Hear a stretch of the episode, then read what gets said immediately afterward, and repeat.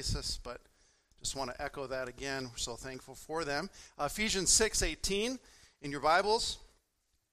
Ephesians 6, verse number 18 will be our main text, along with Colossians 4 2.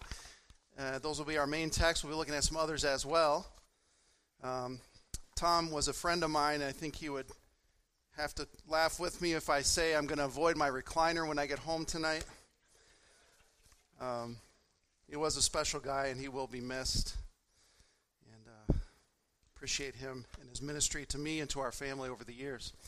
But uh, Ephesians 6:18 is where we're going to be, and we're going to talk about this theme of praying with power, praying with power. And so, uh, as we consider that uh, tonight, uh, just want to ask you some questions as we begin. Uh, number one, what is your view of prayer tonight? If someone was to come up and ask you uh, what is prayer or what is your view of it and how, how is it a priority in your life, uh, how would you respond to their questions? Um, perhaps an unbeliever might ask this question what, what is this prayer thing that you guys do? Uh, how, how would you respond uh, to that? And then also, is prayer a priority then? Uh, in your life? Is it is it evident that that you're a praying believer, a praying Christian? That's who we're we're really focusing on believers tonight. We'll we'll talk about uh, how to become one towards the end tonight. But uh, if, if, someone would ask or to look at your life, maybe a fly on the wall or something, how, would prayer uh, stand out in your life? And then can you show that as a priority? So tonight I want to challenge ourselves, and myself included, to think of prayer uh, as something very priceless, very special. Um, something that is like a, a priceless diamond, if you will something that is uh, with incredible value and incredible worth. I, would like you to think of prayer as this precious jewel that we can hold in our hands and we can turn it. It's been finely cut, like a finely cut diamond, and we can turn it and look at the many facets of prayer. And of course, in our time tonight, we won't be able to uh, completely rotate that gem around and see every facet of prayer, but we're going to look at at least six of those from our text tonight. And we'll be looking at them as a jeweler might look at a, a diamond through a lens. We'll be using Ephesians 6.18 and Colossians 4.2 as our lens, our, our scope, if you will, to look at this precious jewel of prayer, the precious diamond of prayer, and examine these six elements or these six facets of effective prayer. Let's look at our text and pray and then uh, move forward with, with these thoughts on prayer. So Ephesians 6:18 says this, praying always with all prayer and supplication in the Spirit, being watchful to this end with all perseverance and supplication for all the saints. And then Colossians 4 2 says, Continue earnestly in prayer, being vigilant in it with thanksgiving. Let's pray and ask the Lord to bless our time together as we open His Word tonight. Father, we thank you so much for your word. Lord, where would we be without, without it? And, and the fact that you've given us this amazing gift of prayer. And how often we set it aside and, and we uh, don't prioritize it in our lives. Lord, please challenge us through your word tonight to reprioritize prayer into our lives. Help us to see the preciousness and the incredible value and even the power of prayer. And I pray that as we open your word together and examine these things, that you would help us to, to see them. Please unlock the truth for us. Please uh, help our hearts to be changed. And we pray this in Jesus' name. Amen. So, the question that often gets asked, and maybe you've been asked this question or you have asked it of, of others or of yourself what is prayer? What is it exactly? Tonight we're going to attempt to begin to define prayer. We certainly won't be able to uh, completely understand every facet of it, but the, the thing that I see often is there's this standardized answer that's given most of the time, and maybe you're thinking it right now, and that is the simple answer of prayer is talking to God. And that's a good answer. It's a true answer, isn't it? Uh, and if you think about that answer, it actually holds a lot of power in it. Because if you consider the fact that we as created beings can address our Creator at, at our whim, uh, we can initiate this conversation. We can just simply speak like I just did, like Justin did at the beginning of the service. um, and talk to God, and instantly the creator of the universe is leaning in and focused and listening to us. That is a powerful thought to think about. But prayer is really so much more than that. And I think there's a danger if we stop at this definition, if we just stop here and don't go any further, I think there's some uh, potential dangers that in an effort to explain prayer, um, just stopping with this phrase or this definition, we might be explaining prayer away. Uh, there's a potential danger that in an effort to understand it so uh, as to understand it in our minds that we end up watering down what prayer truly is and we end up misunderstanding it. I think there's a danger in an effort to simplify prayer uh, so that it's not so intimidating. For some reason we think it, it's going to be intimidating for people and maybe it is but we want to often water that down, and, and sometimes we oversimplify something that is much more rich and full and, and powerful than we want to give it credit for. And so, uh, prayer is actually not something that's just a simple one way conversation. Uh, prayer, according to Scripture, uh, is actually a foundational part of the Christian life, or at least it should be. And so tonight we're going to look at six elements of prayer out of Ephesians 6:18 and Colossians 4:2. Uh, they're parallel passages, so we're going to see them in tandem and see what the Lord has. So first of all, number one, uh, prayer should be steady. Should be steady prayer. We see this in the first part of Ephesians 6:18. It says, praying always with all prayer and supplication. Notice the steadiness, the repetitiveness of the language and the words that God is using here.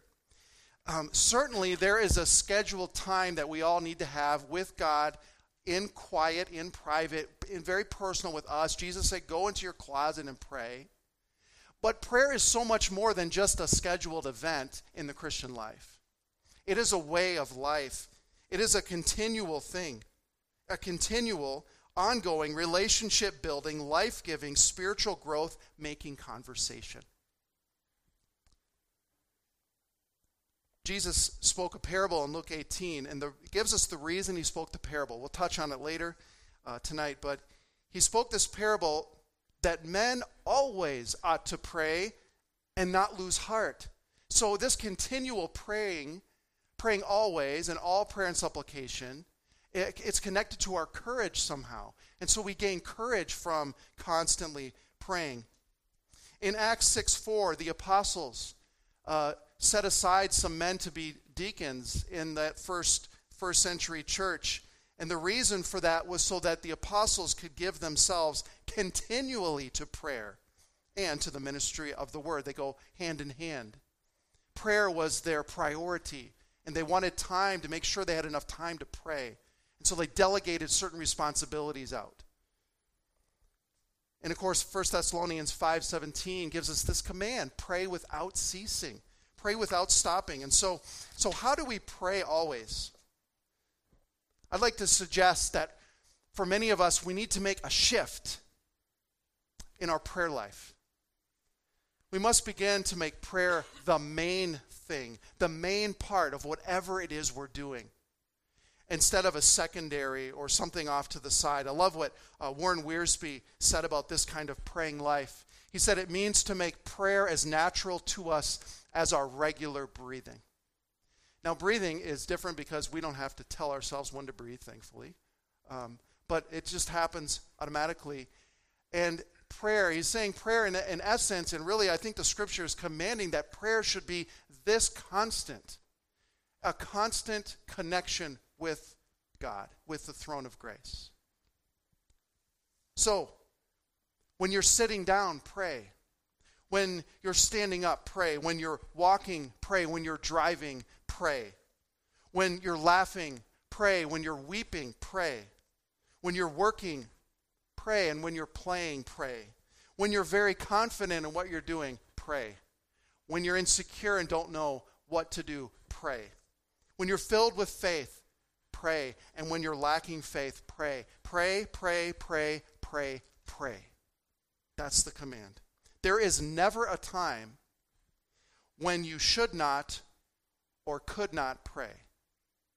There doesn't exist, that doesn't exist in our lives. But sadly, many Christians relegate prayer to meal times or to a last resort or to something that we do uh, later or at a certain time of day or in a certain situation. But God is calling us into fellowship with Him and to a prayer life that is much deeper and more rich and more powerful than those things. Prayer is not a substitute for all the other things we do in life. We still have a life to lead, don't we? We still have to get up and go to work, or we have responsibilities in the home. We have responsibilities uh, at church in many areas. Uh, and we can't stop doing all of those things just to go off and pray. As much as maybe sometimes we need to, we can't always do that. And so God is saying, don't stop what you're doing, but in everything that you do, while, while you're doing it, pray. Prayer should undergird and support all these other efforts. Everything we do should be undergirded with prayer. It should be the foundation of each and every life choice. It should, it should intertwine itself like roots around the soil of our heart so that in every instance and in every essence, prayer is being breathed out by us in every moment. We must not marginalize prayer, but instead, prayer must become centralized in our life. God is calling us to a deeper relationship, a more powerful understanding of prayer. Notice it says praying always with all prayer and supplication. It's, it's, there's a thoroughness, there's an intensity uh, in this verse. Uh, in fact, um, the word praying here at the beginning of the verse is the verb form of the word prayer in the middle of the verse. It's the same, same word, just the verb in the noun form. The word supplication there is a specific type of prayer. We're going to talk about that in detail uh, in just a little bit here. It's the word always that must stand out, always with all prayer. This constant, unceasing connection, this continual conversation with our Creator. That's what we're being called to. So our prayers must be steady. Number two, our prayers must be spirit led. If our prayers are going to be effective, they must be steady, but they also must be led by the Holy Spirit. We see this in the next part of the verse praying always with all prayer and supplication Notice the prepositional phrase, in the Spirit. In the Spirit. It points to prayers that are prayed in the power of and under the control of the Holy Spirit. And every prayer is to be prayed in the Spirit. Praying in the Spirit is not some kind of prayer upgrade where I'm just going to pray, you know, out of the Spirit normally, but when life gets really difficult or when there's a certain situation, well, now I better start praying in the Spirit. Uh, it's, it's actually every prayer. God calls us to pray uh, in the Spirit. Uh, Jude, verse 20, gives us the same command. But you, beloved, building yourselves up on your most holy faith, praying in the Holy Spirit, letting the Spirit guide and direct our prayers. See, we must set aside our own agenda and allow the Spirit to move in and move in us and direct our prayers. In fact, without the Holy Spirit's intervention, we would not be able to pray in the will of God in the way that we should. Uh, Romans 8 26 and 27 says that the Spirit helps us in our weaknesses. Man, we are weak people. We have to come to grips with, with that reality for we do not know what we should pray for as we ought. I used to th- see this as well, there's certain times when I don't know what to pray. I would argue from this text, we never really know what to pray. And there are certain things in God's Word, other salvation, certain clear commands and things, but so much of life is not in black and white in the Bible. We have to pull the principles out and apply them in certain ways and use wisdom to understand how we're supposed to respond and the decisions that we need to make. And he's saying that the Spirit is going to help us pray for as we ought. The Spirit makes intercession for us with groanings which cannot be uttered. Why can't they be uttered? It's because we don't know really what to say. Because we, we, can't, we can't see it from God's point of view. And so the Spirit comes in and helps and intercedes, and I'm so thankful. We also have the Son interceding so God the Father is sitting there, and both God the Son and God the Spirit are there interceding for us on our behalf. What a powerful thing. He who searches the hearts, the Father, knows what the mind of the Spirit is, because he makes intercession for the saints according to what? The will of God. So it's not if or when we don't know what we should pray. It's that we, we don't, and we must allow the Spirit to control us. Jesus commanded that we should not use vain repetitions in our prayers as the heathen do. They think they'll be heard from the many words. The Spirit led prayer is not something we can just rattle off mindlessly, it must be from the heart. It doesn't mean we can't write our prayers out. I find great joy in prayer journaling and, and, and writing these things out to the Lord, but it, it, it, must, it must not be a repet, repetitive chant that we just liturgically do and then we're done and we say, Well, I prayed now. It must be from the Spirit under His control. I'd like to address an elephant in the room with prayer. I think this, and I think this is a reason why a lot of Christians don't pray as often as they should, and it's the uncomfortable problem that sometimes prayer is boring. And it's not boring because of who we're talking to, and it's not boring in the sense that we're when we're praying right, but it's boring because of how we look at it and how we understand it. Sometimes we end up sitting down to pray, and we end up praying the same things about the same things over and over again, and we get in these ruts, if you will. We get in these kind of repetitive natures in our prayers. And there's not it's not wrong to be repetitive. It's not wrong to pray and ask God for the same thing over and over again. That's not what I mean, but in the sense that we just end up repeating ourselves without thinking about it. I want to offer a biblical solution to this, and that is to pray Scripture. Pray the Bible back to God. And I know some of you um, practice this, and I, I would testify that um, this practice of praying Scripture has transformed my prayer life. When I consider praying God's words back to Him. And so I want to give you an example of that. Um, the next time you pray, grab, grab your Bible and, and go to the Psalms. It's a great place to start. And, and find a psalm that, that resonates with you. I want to give you the example of mine from about a week ago. I was in Psalm 23. And verse number one says, The Lord is my shepherd. I'm just going to stop right there, the opening phrase. The Lord is my shepherd. And so we can continue to pray about all the same things that we pray about, but we, we allow Scripture to become the lens, the filter for our prayers. And this is a practice, it's a discipline, and it, it, takes, it takes time to learn, but this is what I end, some of what I ended up praying. I, based on Psalm 23 1, Lord, thank you for being my shepherd. Please shepherd me as I shepherd my family. Please lead us. Lead the Steele family as your sheep. Lord, shepherd my life choices so that they honor you. And please then be with our under shepherds at church as they shepherd the flock here. And you can keep right on going with this as long as you have words and you have a connection. And then you go to the next part of the verse I shall not want and you can thank God for all the things that, you, that He's blessed you with. And you can pray for the things that you need. And you allow yourself to walk through the Psalms and allow those Psalms, which are really prayers written out to God, to direct and guide our prayers. It's just this one small example of praying Scripture. The Psalms are great. There's a lot of great um, prayers in the Pauline epistles. There's just really every book of the Bible can be used. So I want to encourage you to pray. And, and, and by the way, um, who inspired the Bible? Which person of the Trinity specifically? The Holy Spirit. So we're commanded to pray in the Spirit. And I can't think of much of a better way than, of praying in the Spirit than to use the words He inspired back to pray back to God. We can be guaranteed of praying in the Spirit. So our prayers must be Spirit led. Number three, our prayers must be spiritually alert. Spiritually alert. Look at the next part of Ephesians 6:18.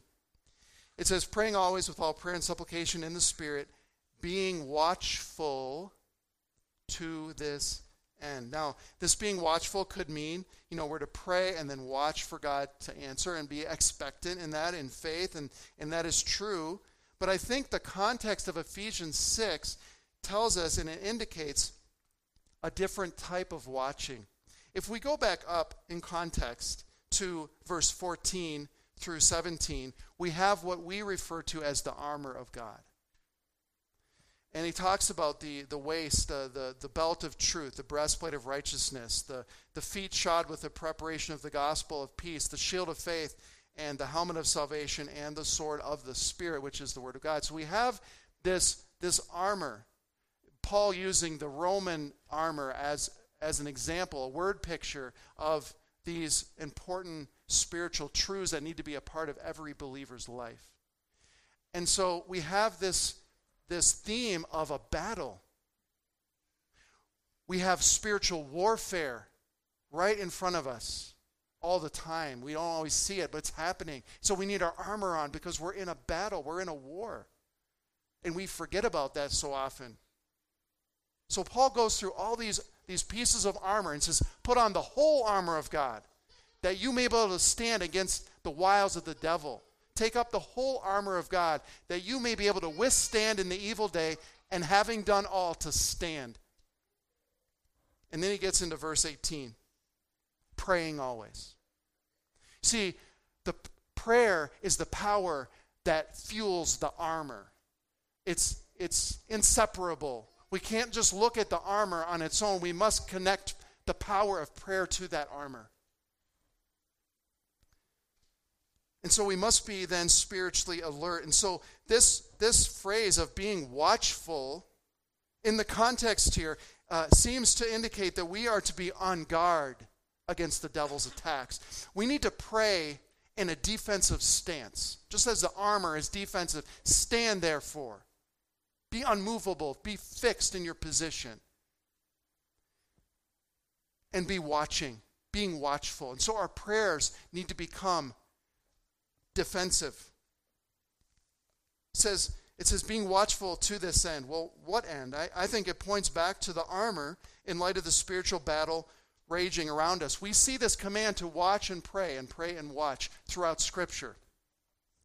Uh, Nehemiah is leading a massive wall building project at Jerusalem. The Jews have come back out of captivity and they're real, rebuilding uh, the temple and they're rebuilding the walls. And Nehemiah is in charge of the wall project. And he goes through a lot of trials in order to get that wall built. If you've, if you've ever read through there, understand it was very difficult. It was not an easy task. And he was they were surrounded by enemies, just like Israel is surrounded by enemies today. Notice in Nehemiah 4 7, it says, Now it happened when Sanballat and Tobiah, the Arabs, the Ammonites, and the Ashdodites, all the enemies, they heard that the walls of Jerusalem were being restored and the gaps were beginning to be closed, that they became very angry. These guys did not want to see Jerusalem being rebuilt. They did not want to see the walls protecting it. And notice what they do. All of them conspire together to come and attack Jerusalem and create confusion. That is a play right out of the devil's handbook. Attack and create confusion. Attack and create confusion. This is exactly what Satan is doing to all of us constantly. Constantly attacking and trying to create confusion. It says they were very angry. You think Satan is very angry? I can guarantee you he is. A deep seated hatred for anyone that claims Christ. And I love what Nehemiah does in verse number 9. Nevertheless, I love his stance. Nevertheless, we made our prayer to our God. We made our prayer to our God. And because of them, we set a watch against them day and night. So they prayed and then they watched. They were watchful. They were on the defense, watching for the attack, but, but praying and then watching and then praying and then watching. And what do you think Nehemiah and, and his companions were praying about? I can guarantee you they were praying about uh, Sanballat and Tobiah and the Arabs and the Ammonites and the Ashdodites. They were praying for protection because they were alert and aware that the enemy was right outside the gates we need this kind of alertness in our prayers to be awake and alert and watching. Jesus also commanded this. His disciples there in the garden. Remember, he took them aside. He said, I'm going to go pray, but I want you, he says, he commanded his disciples to watch and pray. Watch and pray lest you enter into temptation. You're going to be under attack. the devil's coming for you. Watch and pray and pray and watch and watch and pray. And it's, cyclical. The spirit is willing, but the flesh is so weak. So our prayers must be spiritually alert. Number four, our prayers must be spiritually persistent. We need to be persistent in our prayer. Next part of Ephesians 6:18. Praying always with all prayer and supplication in the Spirit, being watchful to this end with all perseverance. With all perseverance. Uh, this word appears only here in the New Testament. It carries the idea of praying with endurance, continuing on with endurance in our prayer. And I think it's so important that this is here. This command needs to be here. Well, of course it is. I mean, it's God's word, but there's a purpose with this. Because I think all of us would probably agree if someone asked, hey, is it, is it a good idea to pray? I think we'd all say, well, yeah, it's a good idea to pray. But the truth is, it doesn't always feel good to pray. There's not always a great emotional, wonderful emotions attached to prayer.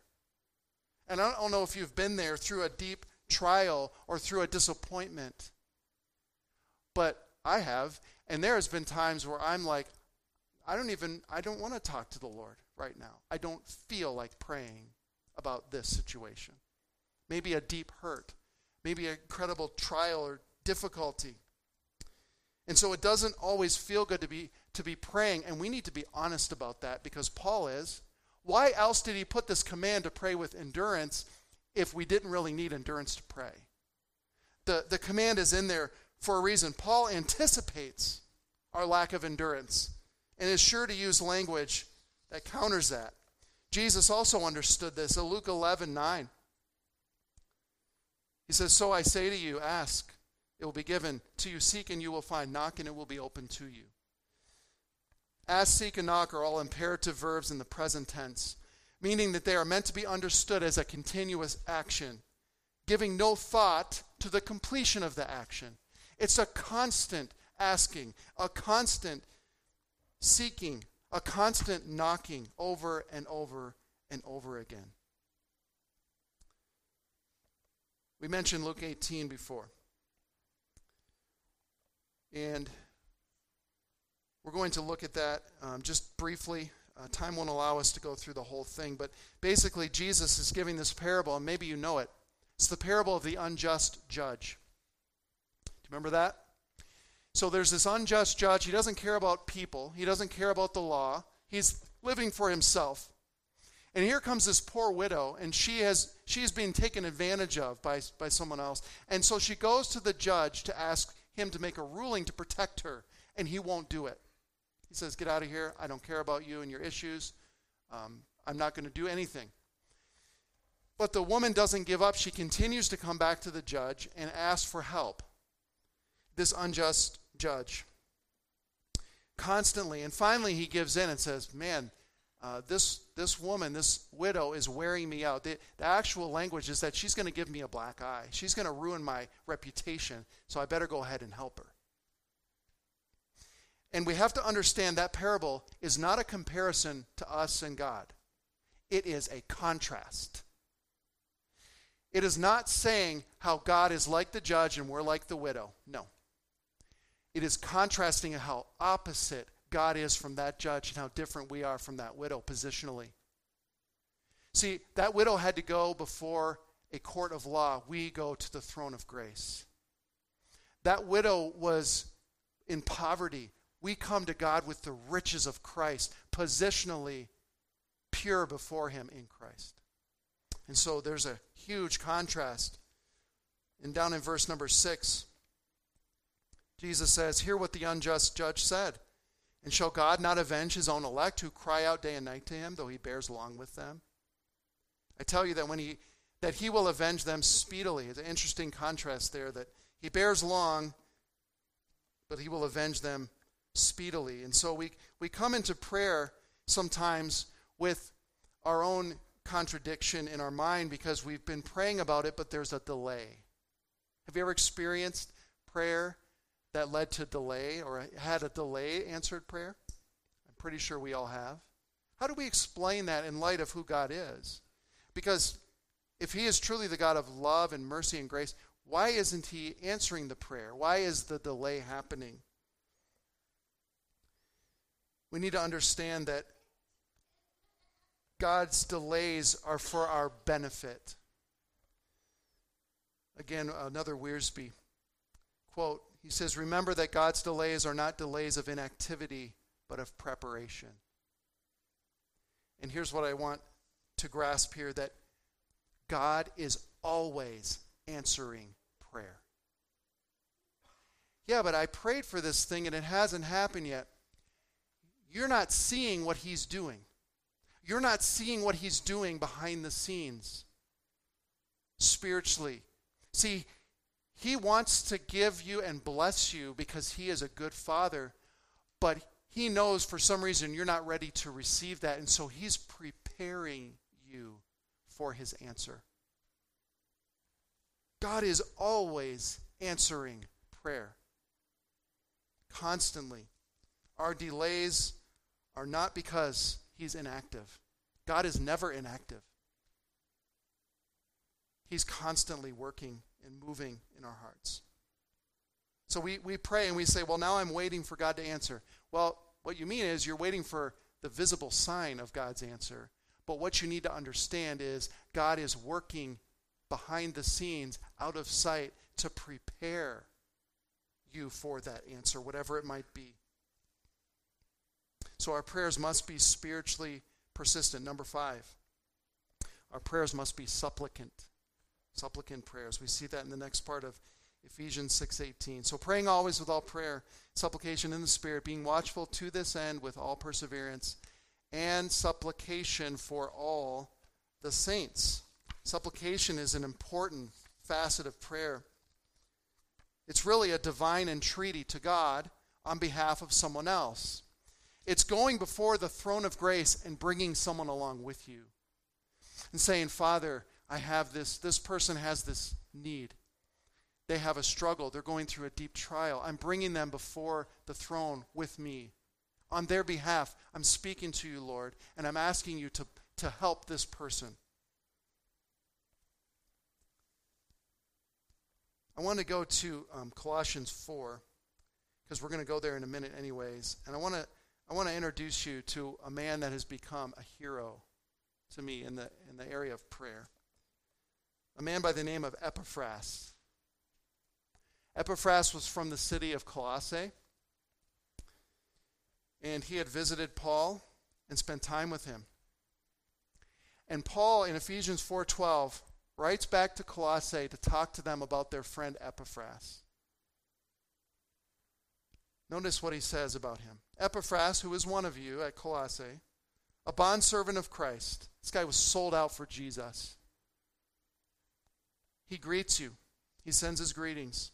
Notice, this is what I love about Epaphras always laboring fervently for you in prayers that you may stand perfect and complete in all the will of God. This is one of the greatest, clearest examples of supplication that I have found. You see, Epaphras' supplication for the Colossian church came at a cost to him. Do you see the language there? Always. There's that always again. He got that right. Laboring fervently.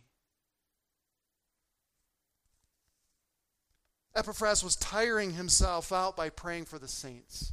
He was literally praying to the point of exhaustion on behalf of the saints at Colossae. This cost him something. This kind of prayer, this kind of supplication for another person comes at a cost when we pour ourselves out at the throne on behalf of a fellow believer. You think about, in order for Paul to write this about Epaphras, you have to understand that this kind of praying takes time.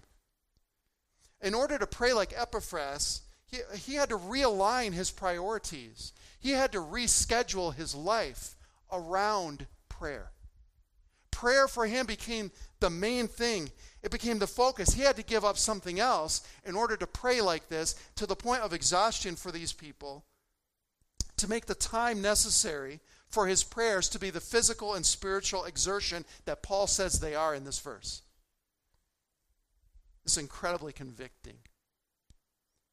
I want to pray like Epaphras. I want to wear myself out, exhaust myself in prayer. Asking myself, when's the last time I wore myself out in prayer? Crying out to God, beseeching Him, pouring out all His emotions and all His strength, and being real with God. Sometimes we're so timid and quiet and kind of flowing along in our prayers, and that's okay, but Epaphras, man, he laid it all out on the table. He poured himself into his prayers. Paul goes on in verse 13 I bear him witness that he has great zeal for you. Do you have great zeal for your fellow believers so that your prayer life becomes exhausting? His motivation was the zeal. Those who are in Laodicea, Hierapolis, man, his prayer list was pretty long. No wonder he was tired out by the end. His motivation, though, was his zeal. He was so zealous for his fellow believers' spiritual state. Remember, that's his prayer that they may stand perfect and complete. His, he was so zealous, he was driven to pray for them. He had a driving force that forced him on his knees to cry out to the Lord to the point of exhaustion. When is the last time we prayed like Epaphras? Our prayers must be supplicant. Number six, number seven. Sorry, I don't know. That might something happen with my outline there. It's supposed to be number six. Satisfied prayer. So we're in Colossians. Let's go back up to verse number two. Colossians 4 2. It says this Continue earnestly in prayer, being vigilant in it with thanksgiving. That's what we want to focus on. So we've already covered continue earnestly in the parallel passage, Ephesians 6:18, and being vigilant. Uh, continue earnestly. That's spiritually persistent prayer. We've talked about that already. And being vigilant is that watch and pray. That's spiritually alert prayer. So we've talked about that.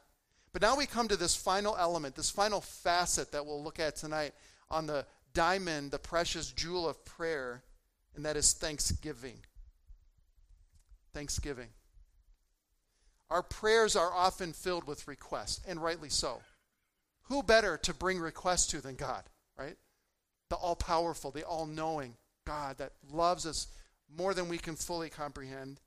And so, certainly, our prayers need to have our requests. We need to bring them before the throne and leave them there. But what about when we find ourselves lacking? And the answer, we talked about delays. What about when it's the delayed answer? Can we still be thankful?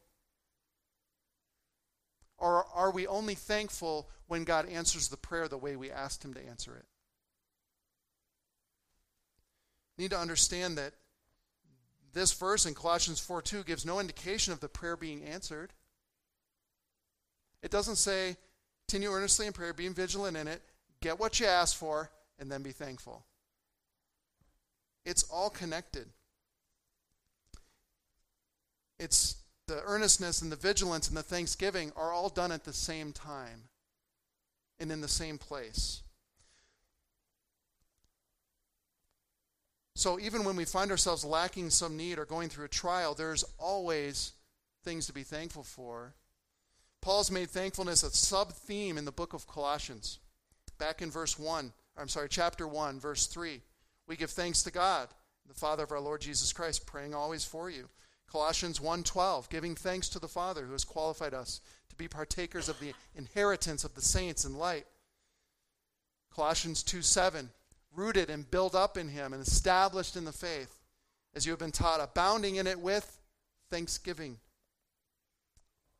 Chapter 3, verse 17 Whatever you do in word or deed, do all in the name of the Lord Jesus, giving thanks to God, the Father, through him.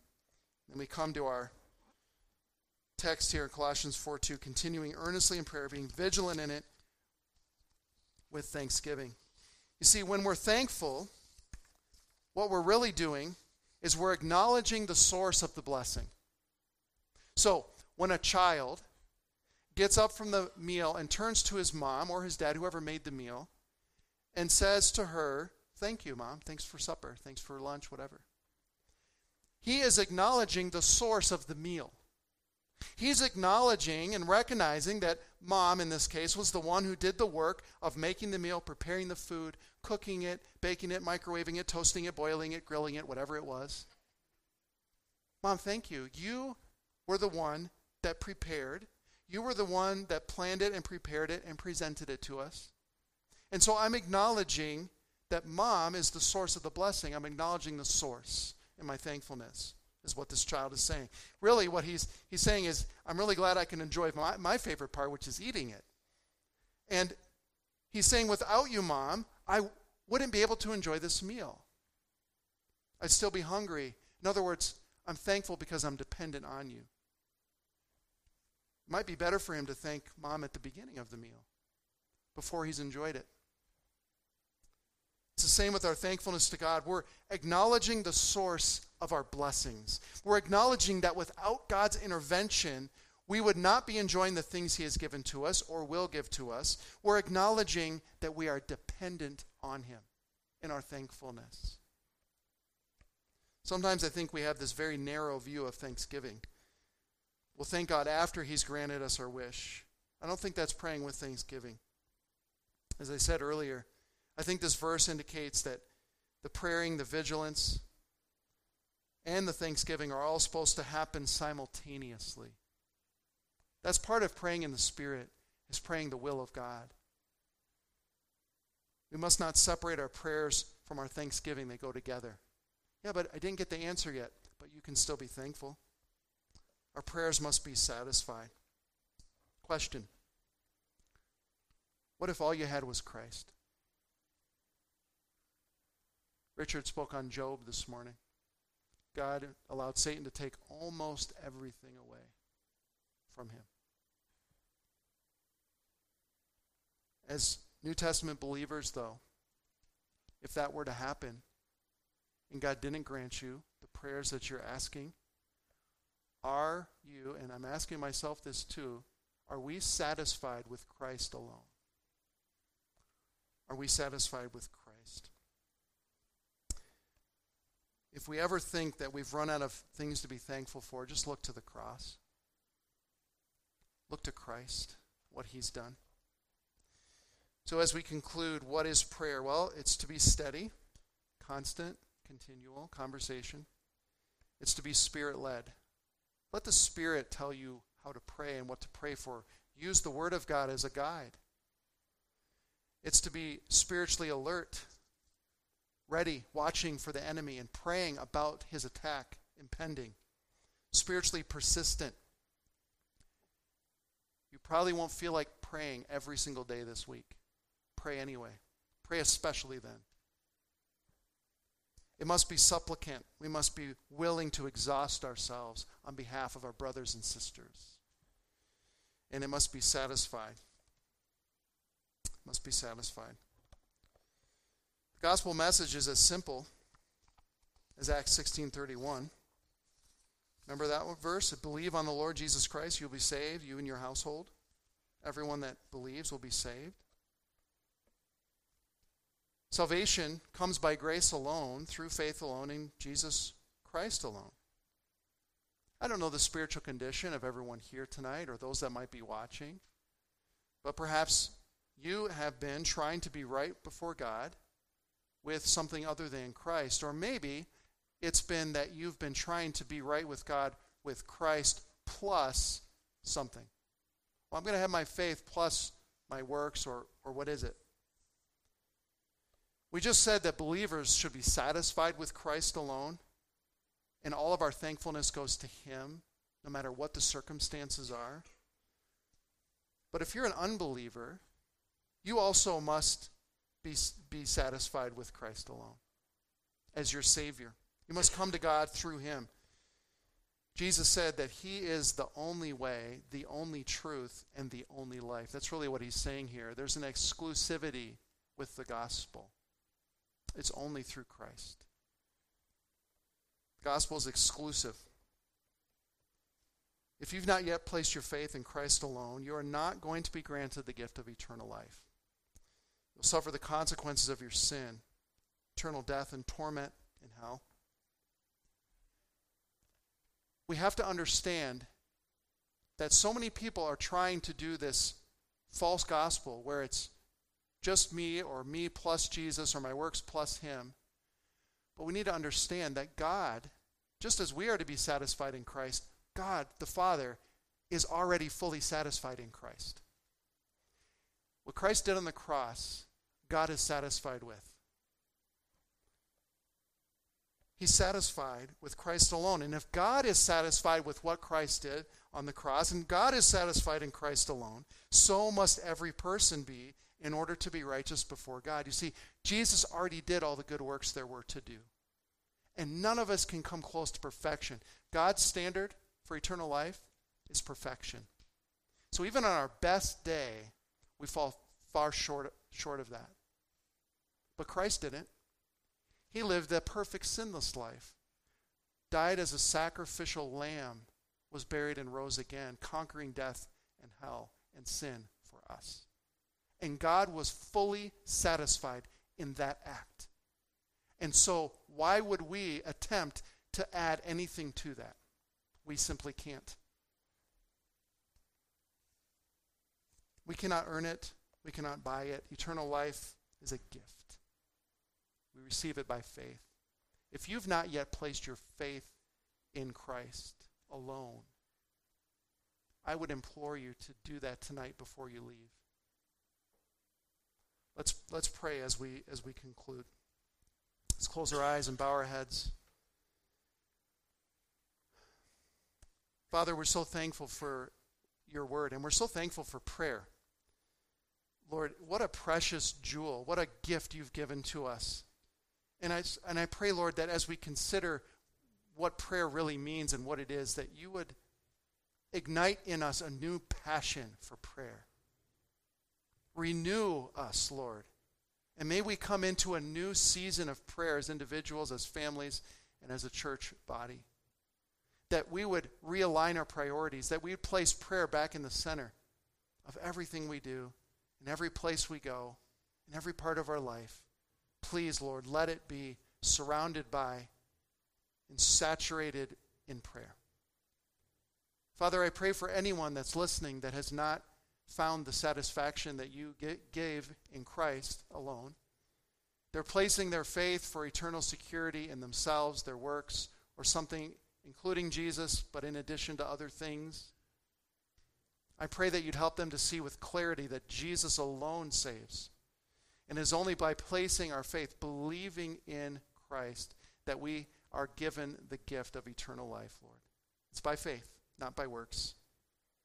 So, Lord, I pray for that one or, or others that might not believe.